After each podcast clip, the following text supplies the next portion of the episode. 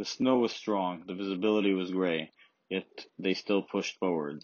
They had no choice. They were to meet the two men on the mountain who would take them to a new dimension. The roads were windy, curvy, slushy, yet there was a beauty to it, a silent calm, soothing. The sound of the wheels through the slush was unheard. The two didn't even play any music on. They were very focused on their driving. They kept rallying on because they knew they were on a mission. Now, finally, after hours of this journey, they were reaching the exit in which the hotel was at. They were not hungry as they were tired. They reached the exit, they got off, and turned to the hotel they usually stayed at. Only this time was different. This was for a mission that they were called upon. They were hyped and tired, but they knew that they must have finished this mission to perfection. They must bring back photographs, videos, anything possible. They checked into the hotel. The lady at the front desk was very nice. She offered them milk and cookies. They accepted, as they wanted to fall asleep really fast. They had an early morning. They needed to sleep. Tired from the trip. They just had their milk and cookies, had a little chat, looked at the map, and collapsed in their beds. Of course, they set their timers and alarms to 6:30 a.m. Each set it on his own phone and alarm clock and watch. It was 12:25 a.m. at this point. They were tired. They were out cold. The curtains were closed. They woke the next morning, ate a hearty breakfast, and jumped into the car, headed to the mountain where they were to meet these two men. They still had a good three hour hike to get to these men. They stretched. They were on, a, on the bull, ready to meet. They discussed the maps. They discussed what they'll do if anything goes wrong. And went on the secret mission to the location they were told to meet at.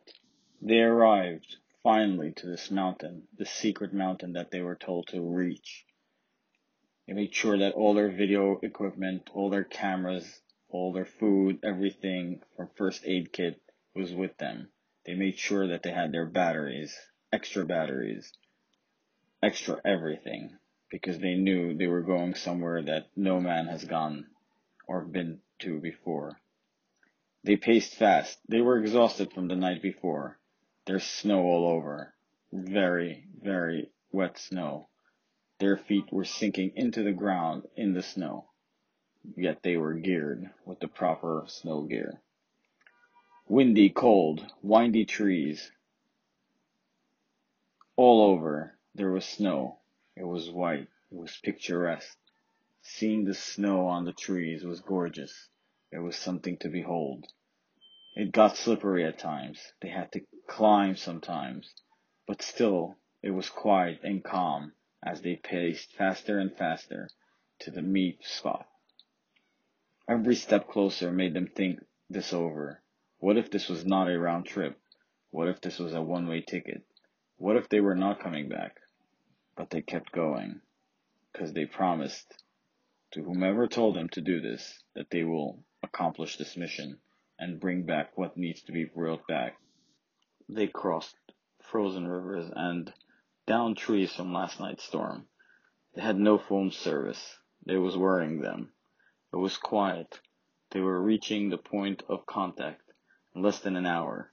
Their hearts were beating. Their brows were frozen. It was freezing outside. They did not know what to do anymore, other than to move forward on the mission. It was now ten minutes left to the meet point. They were tired. They drank a little bit water and had some protein bars, some beef jerky as well. This was it. They knew they were getting closer and closer. It was getting more and more intense. Five minutes were left. A sound, an unworldly sound that we've never heard before, has come forth to them. They were not scared, as they were prepared. They kept walking, but nothing. Yet, Then two beings, otherworldly beings, gorgeous by all means, met them, took them by the hand, and smiled. They did not speak, they only communicated via telepathy. Telepathy, just speaking through the brain. Everything is fine. You will return.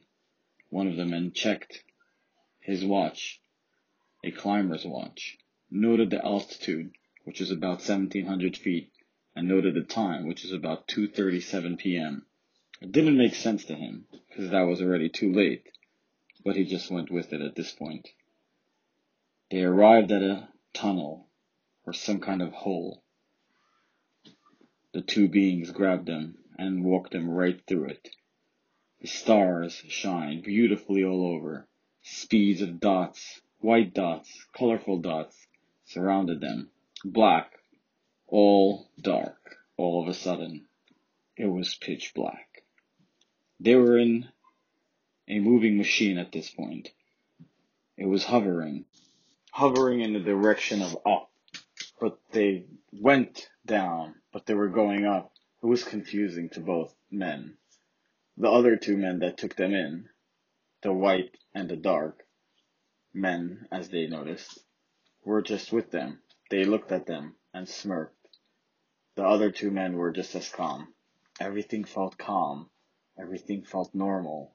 Everything felt peaceful. It was starting to change. The two men were a little nervous about that because they've never felt this type of feeling. As they started getting closer, the lights were getting brighter and brighter. The hole was getting bigger. They were getting out of this tunnel that they were in. And lo and behold, they come out. They're stopped. And they see what? They see something that they've never seen before. As the ship got out of the tunnel, they see something that they've never seen before. Blue grass. And in the distance lights. But it was sunny outside. But there were still lights. There was a horn they heard before. They don't know what it is. It hears again, but they don't know what it is. They keep going. They're moving. There's some kind of desert with dunes, and the city in the distance with the lights is there as well. All four passengers take a deep breath. This is something new for all of them. This is a new world that they're going to see. What a new sweet world. Have wonderful, sweet, and lovely dreams to all.